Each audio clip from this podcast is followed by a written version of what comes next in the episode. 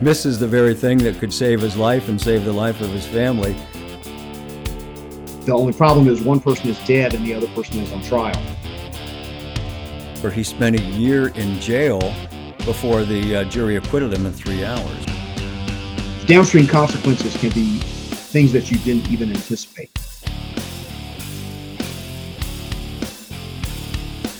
This is the In Self Defense Podcast with Don West, Steve Moses, and Sean Vincent, exploring high profile self defense cases and identifying the lessons learned for concealed carriers.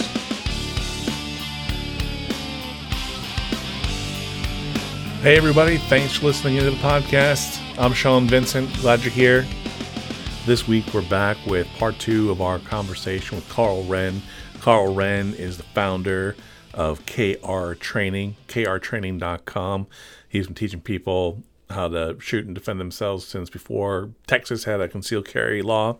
Karl's a friend and colleague of Steve Moses. Thank you again, Steve, for bringing such great guests to our show. Today, we're going to carry on our conversation. You know, one thing about Karl that's fascinating is he also serves as an expert witness in the prosecutions of armed defenders who face legal consequences in the wake of their self defense shooting. He represents the armed defenders and, as a use of force expert, tries to make the case as to why their use of deadly force should be considered self defense.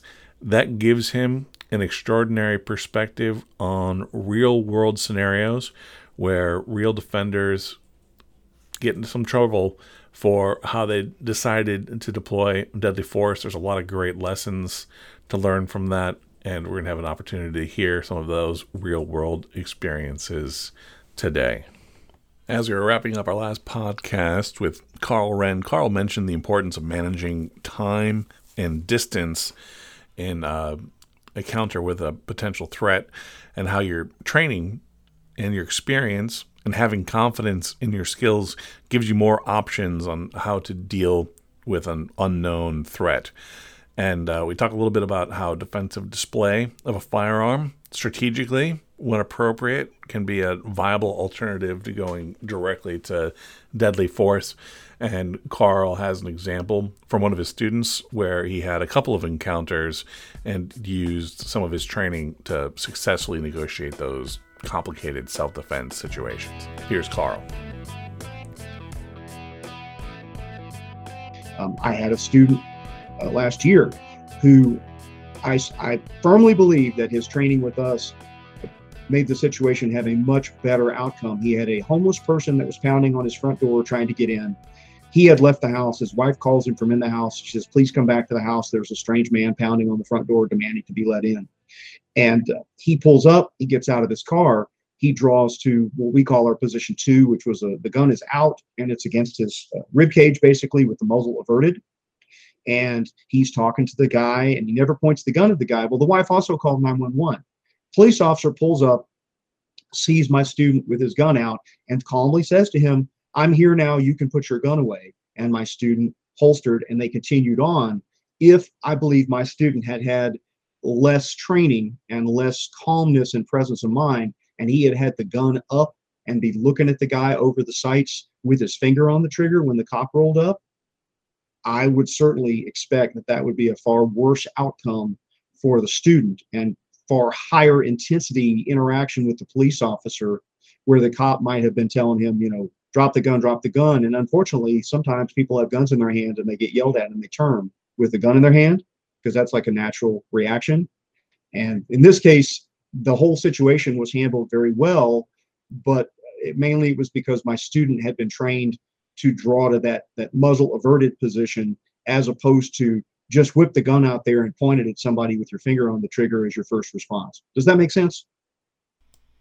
Yeah, that makes absolute sense. And what I'm picking up is that the law enforcement officer recognized with that position that this is a guy who's in control of his firearm and it's clearly the result of some training and I, I believe that the the patrol officer recognized the behavior of a trained person yeah and said this is probably not the bad guy and and was well, yeah that part was obvious the, the yeah. homeless guy was at the front door pounding on it and like my student was at a, a good enough distance that the guy couldn't have gotten up and grabbed his gun. He wasn't on top of the guy. They had separated because mm. my student had again, my student had confidence. He was managing that distance, skills. And yeah, he said it was you know seven or eight yards, and he he was deliberately maintained a lot of distance so that if the guy charged at him, he had time and space to respond, and he wasn't right on top of the person pointing the gun in his face right? That's another one of those differences. Untrained people, when we want to be aggressive with someone, we get right up in their face. We get look him in the nose. We get our hand up, right? We do all these human proxemics, body language behaviors, and the student consciously did not do those things. I believe because we had explained that, that you don't need to do those things. And when you get close to somebody with a gun in your hand, the likelihood that you can fight over the gun or end up having to shoot the gun because you don't have time um, he used all those things and successfully managed this situation where there was, you know, he was never in handcuffs mm-hmm. or never any criminal charges. It was he put his gun back in the holster. The, the, police officer, they didn't even discuss the fact that he had a gun again, according to the student account. That once he holstered the pistol back in his holster, then then the rest of the encounter, uh, the gun, his having a gun was never, it was just never an issue. Yeah, I want to underscore something Don said earlier and related to that fantastic example.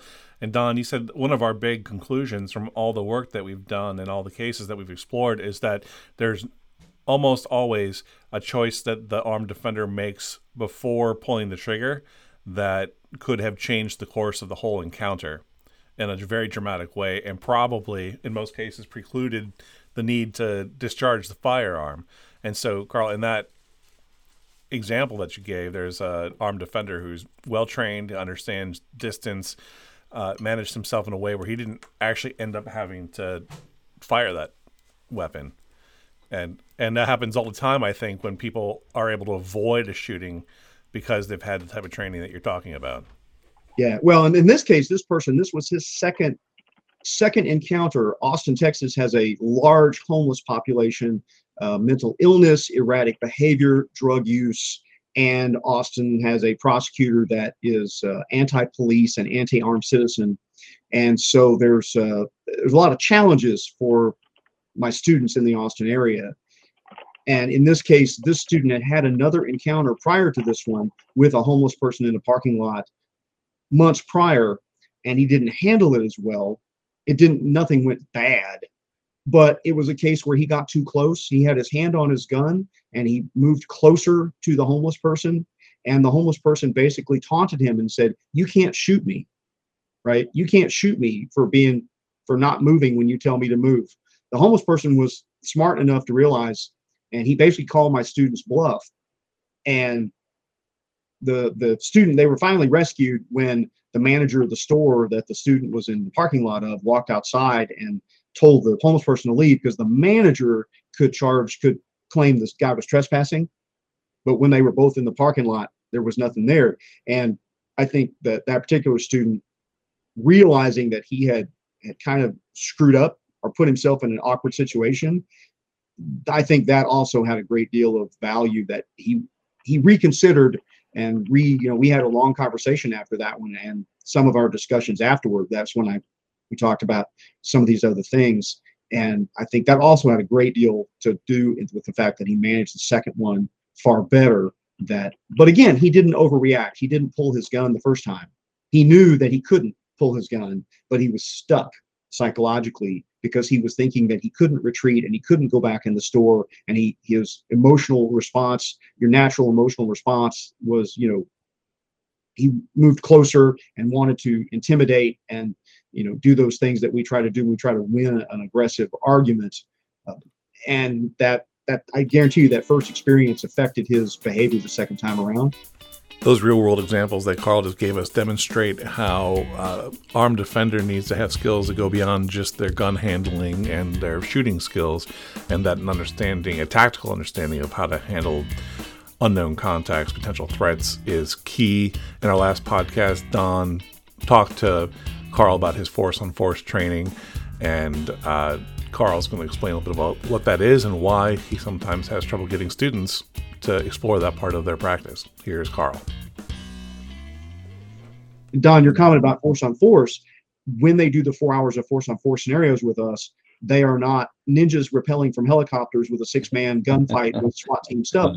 It's you're in the 7-Eleven, you're in the parking lot, Mhm. right? We'll put six or eight people in a scenario where most of the people are just regular bystanders or random people in the scenario, and you may or may not even be in the scenario. There's there's scenarios we run where the bad guy comes in and robs the 7-Eleven, and the carry permit holder is over in the deli eating a slice of pizza, and the carry permit holder's correct response is to move to cover, observe, at best possibly draw to a retention position if they decide that anything needs to be done. But they practice the whole goal of that four hour block of training is to give them life experience. Like the other student had the life experience with the actual homeless person, we're trying to give them relevant life experience. Something I do that's different in force on force training that others that do force on force training don't do is every student is involved in learning in every scenario. So in a four hour class, students get to do, you know, 8, 12, 16 different scenarios. They may get to be the bad guy. They may be the clerk. They may be the responding police officer. They may be the unarmed bystander in the store, but they get that lived experience. Traditional force on force is you all wait outside and one at a time the person goes in and goes through the scenario and everybody else does nothing. And you get one scenario per hour if it's a well run program, and you maybe get one scenario every two or three hours. And we tried to maximize the amount of learning that takes place. And so students get a lot more life experience in that course. Now, the funny thing is, motivating people to take the force on force and the tactics courses. I had two students in class on Saturday. They've completed everything in my program except that four hour non shooting, non force on force tactics class. Why is that? Why are they reluctant or hesitant or? Everybody wants happy, fun, shooty gun time. Everybody wants to take their toys to the range and they want to shoot a lot of bullets and they want that thousand round, you know, five, two day, 500 round, thousand round, happy, fun gun shoot, shooting class because we like shooting. It's nobody wants to talk about that fact that people take Yeah. shooting classes because it's fun to take shooting classes. They don't need another carbine class, right? They don't need a plate carrier. They don't need a battle belt. It's fun to put all that stuff on and do all these things that are largely no have no context in your life.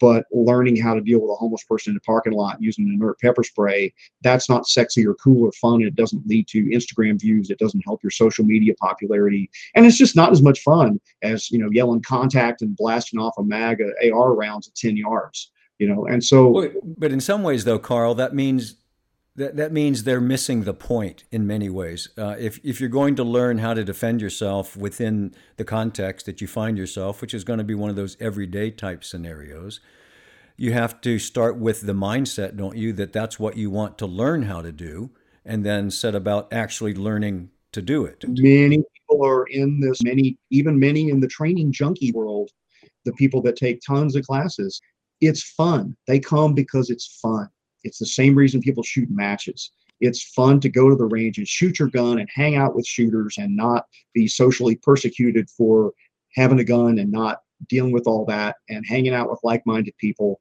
and just having a good time hanging out and sometimes people come to these classes because they want to hang out with someone that is famous right? It's like, well, I'm going to go take, you know, when I was taking classes from Chip, it was telling my friends, was like, you don't understand. This is like taking golf lessons from Jack Nicklaus, right?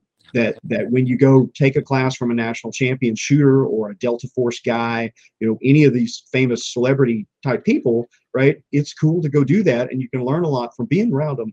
But that still, you know, there's guys that will do that, and then they carry the, you know, the 38 snub in their pocket with no holster at dinner. Put their, you know, three thousand dollar AR-15 back in their truck, and when they go to dinner, they they may not even have a gun. There's uh-huh. people that shoot matches that don't carry. In, in, s- that sort of that sort of reminds me of the uh, the guy that wants to spend his retirement fishing and swimming, and forgets that he, when he goes out in his boat to fish, that he doesn't know how to swim after all. So he misses the very thing that could save his life and save the life of his family, um, skipping over that part part to get to the fun part. in reference to classes like Force on Force, uh, do you think that part of the reason that people may be reluctant to take classes like that is fear of failure in front of other people? Absolutely. Yeah, you, you're not going to fail when you're shooting a, a, a paper target and there's no penalty if you you know shoot a miss or a D zone hit or whatever, and it's not a big deal.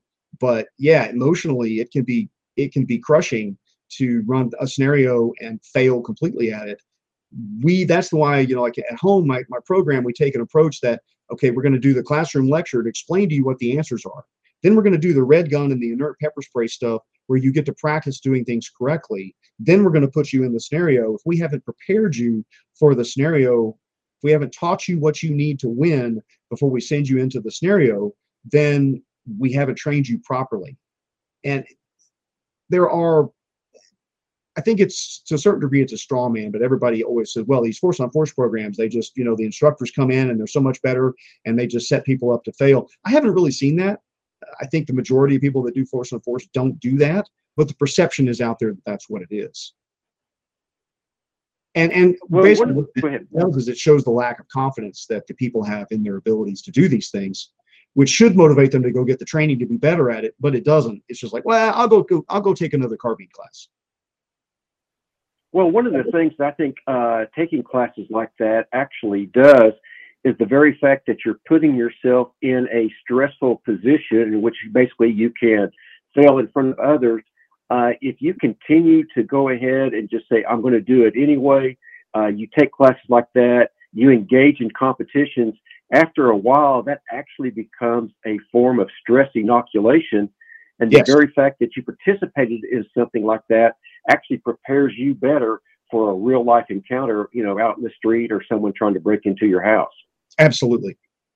Absolutely. The the life experience part of it and the well, for example, when I was an early competition shooter, my first local match, right? I was, you know, it was that was a super stressful. By my 30th local match, it was no stress at all.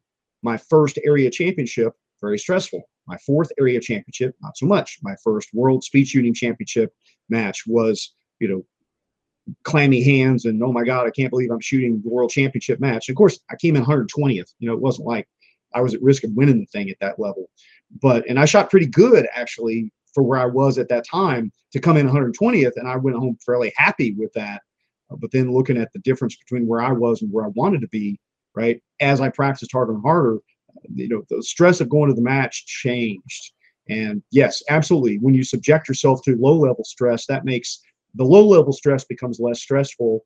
And the higher level, what was it? Jim Cirillo once wrote in his book that the, you know, his actual shooting incidents were less stressful than some of the PPC matches that he'd shot, which I think people don't understand that. But uh, to a certain degree, given that he had been a street cop and had drawn guns on people quite a bit, it wasn't his first time to point a gun at someone when he actually had to pull the trigger.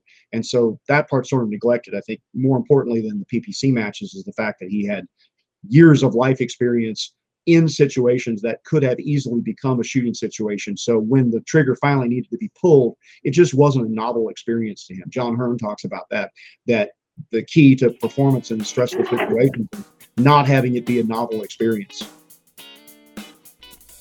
In this next segment of the podcast, Karl's going to talk about the phenomenon that some armed defenders have that they get emotionally involved in a confrontation and they forget that they can sometimes simply walk away without having to elevate to the use of deadly force. We're going to talk about the idea of preclusion to avoid deadly conflict, and we're going to talk a little bit about how what you say on social media can come back to help you or hurt you if you should face charges after a self defense shooting. I wanted to circle back, Karl, to something that you said about that student's encounter with the the homeless person, and less sexy even than managing OC spray is going in and getting a manager and asking them to trespass the vagrant who's hanging out by your car. And you'd also mentioned that for some folks, the it doesn't occur to them when they get entwined with somebody in one of these confrontations that they can simply back up and probably walk away if they can do so safely. And do you find that uh, with your students that, that somehow the, the imagination of alternative options here besides going through with a confrontation even exist?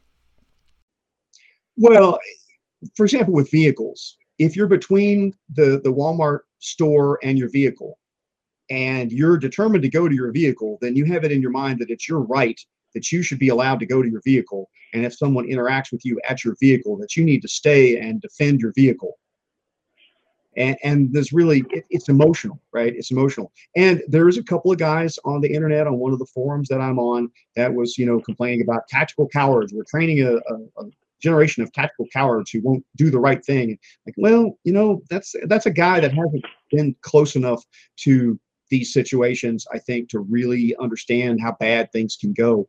The the point that I make to students now that they really don't, many don't ever think about is this. Uh, one of my assistant instructors was involved in self-defense shooting. It was on the front page of the local newspaper. It was talked about on talk radio. And while he was eventually no bill by the grand jury, it was six months out of his life. And now, anytime he goes to look for a new job and they Google his name, guess what's going to pop up? Right? You can't hide from it you've been involved in incidents, it, it doesn't it sticks around a lot longer. It's got legs. And so if your name is printed in an online article related to self-defense, then you're going to be answering up to that or simply right what if what if he makes the, the top five list on a, on a set of things and the hr people google all their names to look for negative stuff and that pops up and it's some san francisco based company that's all uh, anti-gun and they go well all these all five of these resumes are good. This this guy has been involved in self-defense shooting. We're going to pitch that one right out. That's straight to the trash can. And people don't think of the consequences related to that downstream either. And so i'm not telling people don't defend yourself right? There's situations where that becomes the right answer. And there are unavoidable situations where you can't get out of it and you need to recognize those. But the same token, be aware that the downstream the downstream consequences can be things that you didn't even anticipate. Yeah, we say you don't win a criminal prosecution; you merely survive it, and because of some of the consequences that you talked about there. Yeah, and in this case, that that that individual has always been very judicious about what he posted on social media and what his online presence was. And we got the case file from the police department. They had gone and printed out like everything they could find on the internet about it. And they were looking at all that as character evaluation. And that affected his case positively. But uh, for example, uh, I'm involved with an expert witness case right now where one of the people involved posted death threats on Facebook, and it's part of the police case file where her statements online were absolutely contributed to his mindset and his perception that he was in danger, which led to him having a gun with him at the time that the incident happened. And people think that it's, you know, they can just get on the internet and post whatever they want, make whatever threats they want. And again, that stuff hangs around. It hangs around and it, it can affect it can affect the cases. I told you that Karl also serves often as an expert witness on behalf of armed offenders who face prosecution after a self defense shooting. That experience makes him a particularly effective firearms instructor since he can talk about things from both perspectives the fight and then the legal fight afterwards. And we're going to talk to him a little bit about some real life cases that he's working on to give us some real world perspective.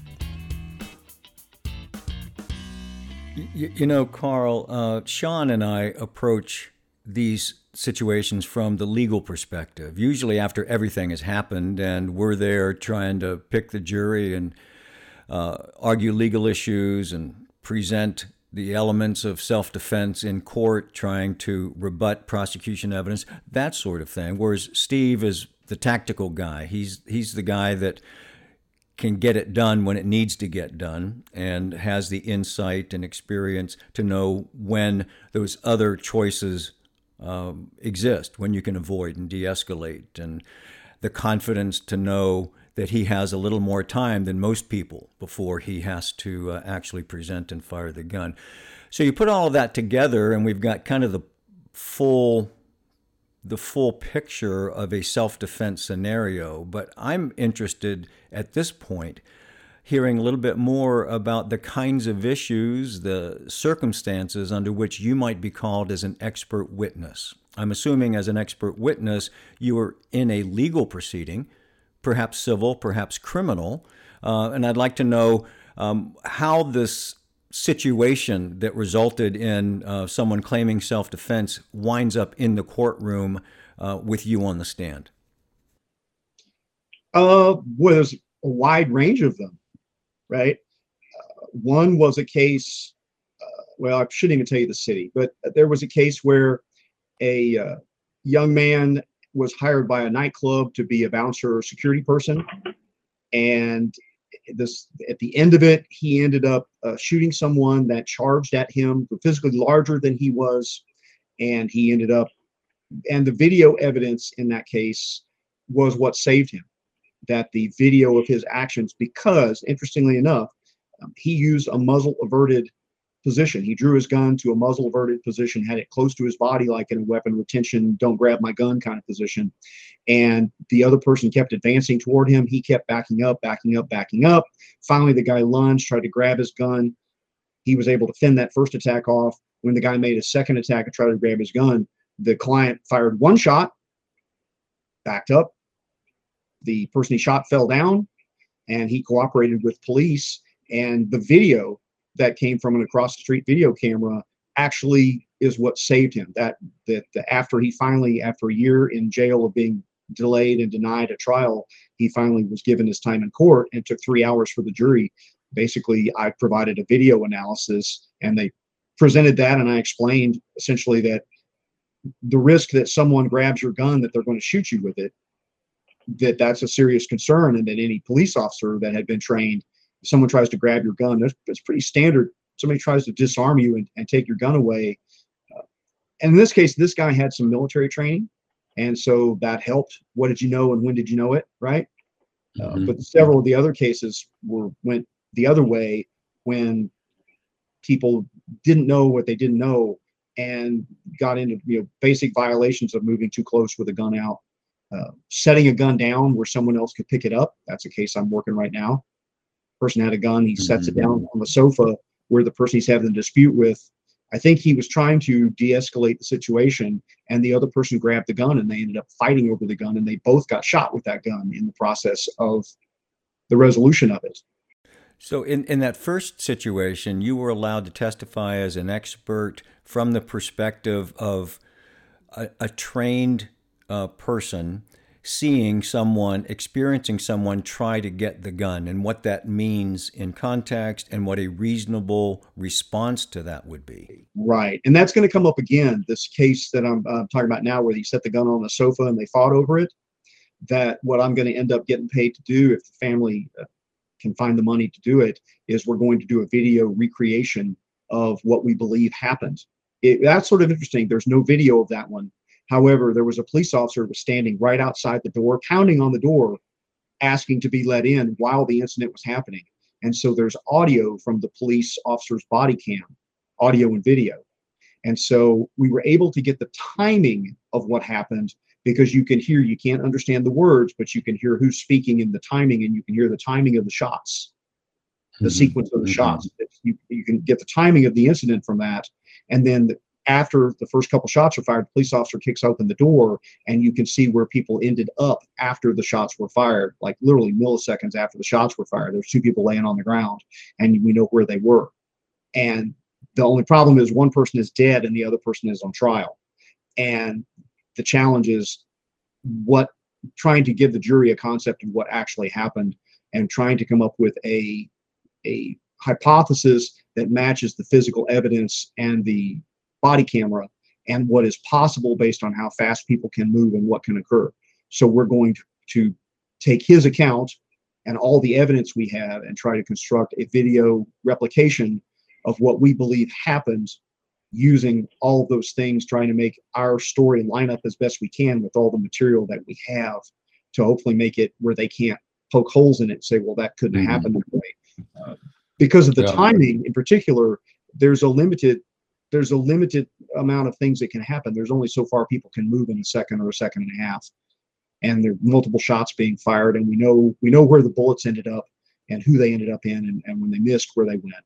And so we have a fair amount of data. We even have scuff marks on the wall where the ejected brass from the gun hit and chipped the paint on the wall. So we even know from the forensic evidence where someone was standing when the shots were fired. So we have a lot of data to work with. So I'm going to, if the, like Steve said, I have a background in engineering. I have a master's degree in acoustics. I've got 3,000 hours of formal training from 90 different trainers in all the huge broad spectrum of things. So really, I'm having to use all of that stuff to try to put something together, which I think will hopefully become the the accepted version of this is based on what we know. This is what happened. Because mm-hmm. the good news for the client is, if we put that together, that does help his case, uh, given given all the circumstances. It's still uh, jury's probably going to have to decide whether him shooting after he got his gun back uh, that still may end up being a judgment call on the jury that it's that's going to be that's going to be a hard one all we're going to be able to do is show the urgency and the timing and the need that he realistically believed that if since he'd been shot twice with his own gun and then he gets the gun back in his hand and the other person is still close enough to grab the gun back again that not firing versus firing that's going to be the decision right? It's like well you got shot you got your gun back why did you why did you shoot? Well the person was still close enough that we could have fought over the gun again and i was afraid that i was going to get shot again if i lost control of the gun. Perfectly reasonable thing for someone to believe in that situation particularly after they've been shot twice Sure. Just uh, you you will be challenged. There will be motions filed. There will be hearings outside the presence of the jury. And uh, we've been involved in cases where we had what we thought was very competent, qualified, narrow expert testimony that the court narrowed further or even excluded the use of force expert. I, I, think a lot of judges frown on that. They don't want an expert coming in and substituting their opinion or their judgment for that of the jury.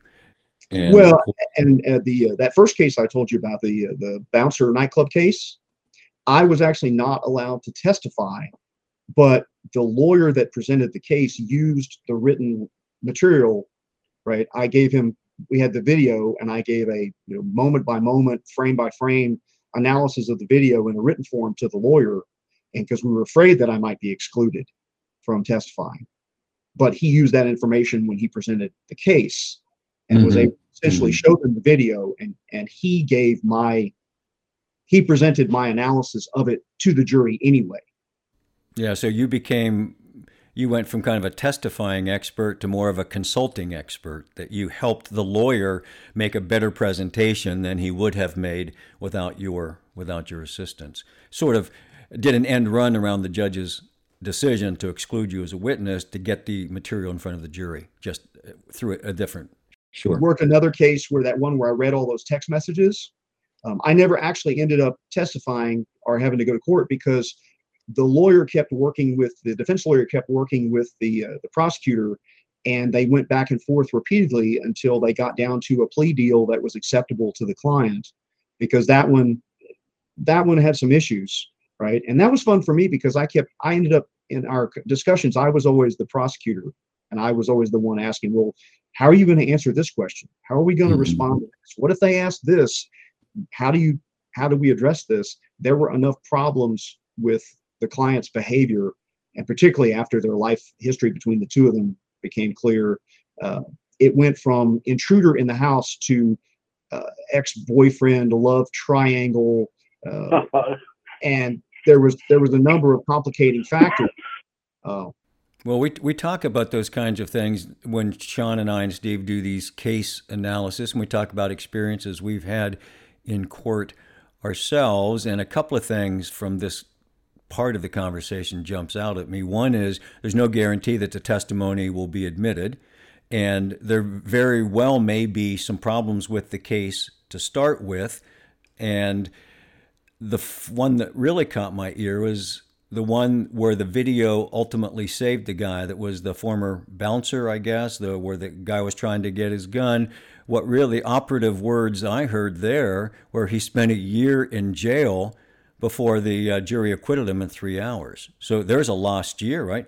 A year in jail for what seemed to be a fairly obvious, uh, legitimate use of force. So we don't want to get there if we can ever avoid it. You know, that's the emphasis and the, the critical importance of if there is a way to avoid having to use deadly force, you've solved all of the problems before they've even uh, started. And we've seen lots of cases. Well, Sean and I have had clients that have been acquitted, walked out of the courtroom completely not guilty. But look at what their lives were like for that year or two after the incident uh, until they were acquitted. That's definitely this particular client. He didn't have the financial resources to, this was a public defender lawyer, and he had to get approval uh, to pay me for my time from the, you know, for the court. And uh, basically, this guy had no, he didn't have CCW safe. He didn't have ACLDN. He didn't have uh, all of that. Uh, he didn't have a carry permit. He, uh, right, one of the issues that came up in that case was when when this person refused to leave, the client called a friend of his and says, "I'm going to need my gun," and the the friend brought him his pistol, and that's on the video. You mm-hmm. see the car pull up, and the friend literally hands him a pistol out of the car window and then drives off, leaving him standing there on the sidewalk with this this person. Uh, instead of calling the police at that point, he attempted to solve the problem himself without, and that was one of the the issues that came up was why didn't he call the police? Mm-hmm. There's always there's always gotcha in there somewhere. As we wrap up today's podcast, we're going to talk a little bit more about what Karl offers in his training uh, and let you know how you could take advantage of that if you wanted to. He's got a website, it's krtraining.com. That's krtraining.com, like Karl Rehn. And uh, you can take a look and see what he has to offer. He's there in Austin, Texas. Uh, here's Don talking to Karl a little bit about what you can learn from his workshops. Karl, I think it would be helpful to talk about the components one more time of your training, sort of the big picture of what you do, what you're trying to accomplish, and why it's so important to go through the entire program. Uh, now, you've organized it in such a way that it's blocks you can take at different points in time. I assume you don't have to do them all in the same weekend or the same week. But uh, at the what is it you're hoping to get, or the do you want the students to get at the end of end of the process? And then um, just before we finally wrap up. Uh, I'm fascinated by your music career, so maybe take a second and tell what your uh, your other day job is. Oh gosh, okay. Well, that I'll try to be short on that one. Let, let's go back to the training program. So everything in our world is trying we spend a lot of time thinking about priority of skills and the assumption is if you only take for example if you only take defensive one in four hours we teach you how to draw from the holster and get effective hits and teach them to to shoot at a speed that's realistic and so if you get the book and you look at our minimum competency standards really after that four hour course we get people up to what we consider absolute minimum competency is so we don't we don't expect everyone that takes a single class from us is going to go through the whole 40 hour program. I had a student recently complete the program. It's taken him like 15 years to get through it. Right. There are people that knock out the whole program in a year, and there are people that knock it out over a long period of time. What we do is we schedule two, three, or four of those classes over a weekend. So some people come and they take one four hour class and they come back later. Some people take one four hour class and never come back. Right. We our retention rate's pretty good uh, for that. But it's the whole idea is they we prioritized all the stuff that's normally taught. You look at Gunsite 250, which is sort of the gold standard for this kind of training, and we look at all everything that's taught in that, or Thunder Ranch, uh, the old five-day Thunder Ranch defensive handgun one, what's taught in that, and we prioritized all that stuff based on likelihood of need. So, for example, reloads is way down the list. Drawing from concealment is number one on the list getting effective hits in the three to seven yard range, number two on the list. But then after that, it's the decision making stuff. So if they do the whole thing, they get they get hours and hours, you know, 16, 20 hours of shooting drills plus low light shooting plus force on force plus the tactics stuff. We're using uh, Brian and Shelley Hill's image based decisional drills, which is a fantastic program. And if you haven't had them on your podcast, I would tell you get a hold of Brian and Shelley and get them to tell you about the IBDE program, which is genius, absolute genius for teaching decision making under stress. It's a uh, they have a, a, instructor program, and that can be done as a precursor to force on force training by any instructor anywhere. And uh, really, one of the most exciting things that I can uh, you know point out about new things that are going on that we use it and a lot of people are using it too. But at the end of 40 hours, they get a whole block that includes decision making, thinking with a gun in your hand, pepper spray, 3D targets, shoot house work, live fire shoot house work. Uh, they get the force on force stuff. I take the force on force on the road. If I can plug that, I'll be in Baton Rouge in January. FRC is hosting me. They have a two story indoor shoot house with a car in it. We're going to run two days of scenarios there. It'll be two different one day classes. I'm going to Culpeper, Virginia in June. I'll be at the Rangemaster Tactical Conference in March. I'll be at the NRA conference in April. And I offer classes every weekend at home. Now, the people that are going to go to the KR training website right now, they're not going to see very much because we haven't posted our 2023 schedule yet. But if you check back or if you subscribe to our email list or follow us on Facebook or Twitter or Instagram or any of that, when we announce classes, we post it everywhere and we've got all kinds of stuff going on. And so uh, you know, we're just right now we're in we're at the end of the year slowdown. We close our range for deer season. Uh, our neighbors tolerate a lot of shooting 10 months out of the year. And the last two months we go quiet and so that's my time to reorganize for the next year, work on writing a new book, work on website, work on promotional stuff, all get organized for 2023. So you're, you're catching us right in the lull period where you're not going to see a bunch of stuff, but we've been running classes hard and heavy for the last 10 months. So and where's that range, Karl? It, it was it's the KR training range. It's the A zone range. We own it. It's a hundred acre facility, and it's got yeah, a Where is it in the world? Oh, uh, Central Texas, just outside of Austin, Texas. Gotcha. Our last class of the year is Steve Moses and Palisades Training coming down to do the church security instructor class for us. We've got a sold out class with 20 students in it, and uh, a lot of excited people ready ready for that, including me. I'm looking forward to taking that class quite a bit. With regards to the music, I've been playing music in bars uh, since I was about, oh gosh, 1983. That's a long time, almost 50, 40, 50 years. And uh, 40 years? I don't know. I've lost count. 40 years. And uh, I played last year. I played 180 performances as a musician, various events, and everything from Cowboy Church to you know uh, the YO Ranch and the Houston Rodeo. I play with a bunch of different bands, and that's just an ongoing thing. If you go to Karl Rehn Music uh, on YouTube, I got tons of videos, and I've got albums out on you know Amazon, uh, eMusic, and iTunes, and all that stuff. Uh, that's just an ongoing thing. And uh, not after I retired from 30 years of working for the state of Texas, doing various various uh, research and instructional tasks, I went from doing military R&D to teaching homeland security classes over my career with the state. Now I'm retired from that. And yeah, all I do is is play music for people and teach people about shooting and self-defense. And now I'm doing more church security assessments and expert witness work and trying to finish another book. So you know, there's always something going on. Your day must be longer than 24 hours. I don't know how you fit that in, but uh, good for you. Good for you. Staff of assistant instructors that help me do a lot of things. I'm sorry. Uh, I'm sorry, Karl. You're overqualified to be on our podcast. Oh no.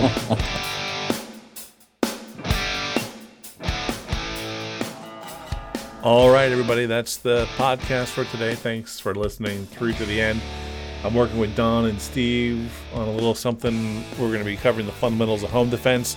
Until then, be smart, stay safe, take care.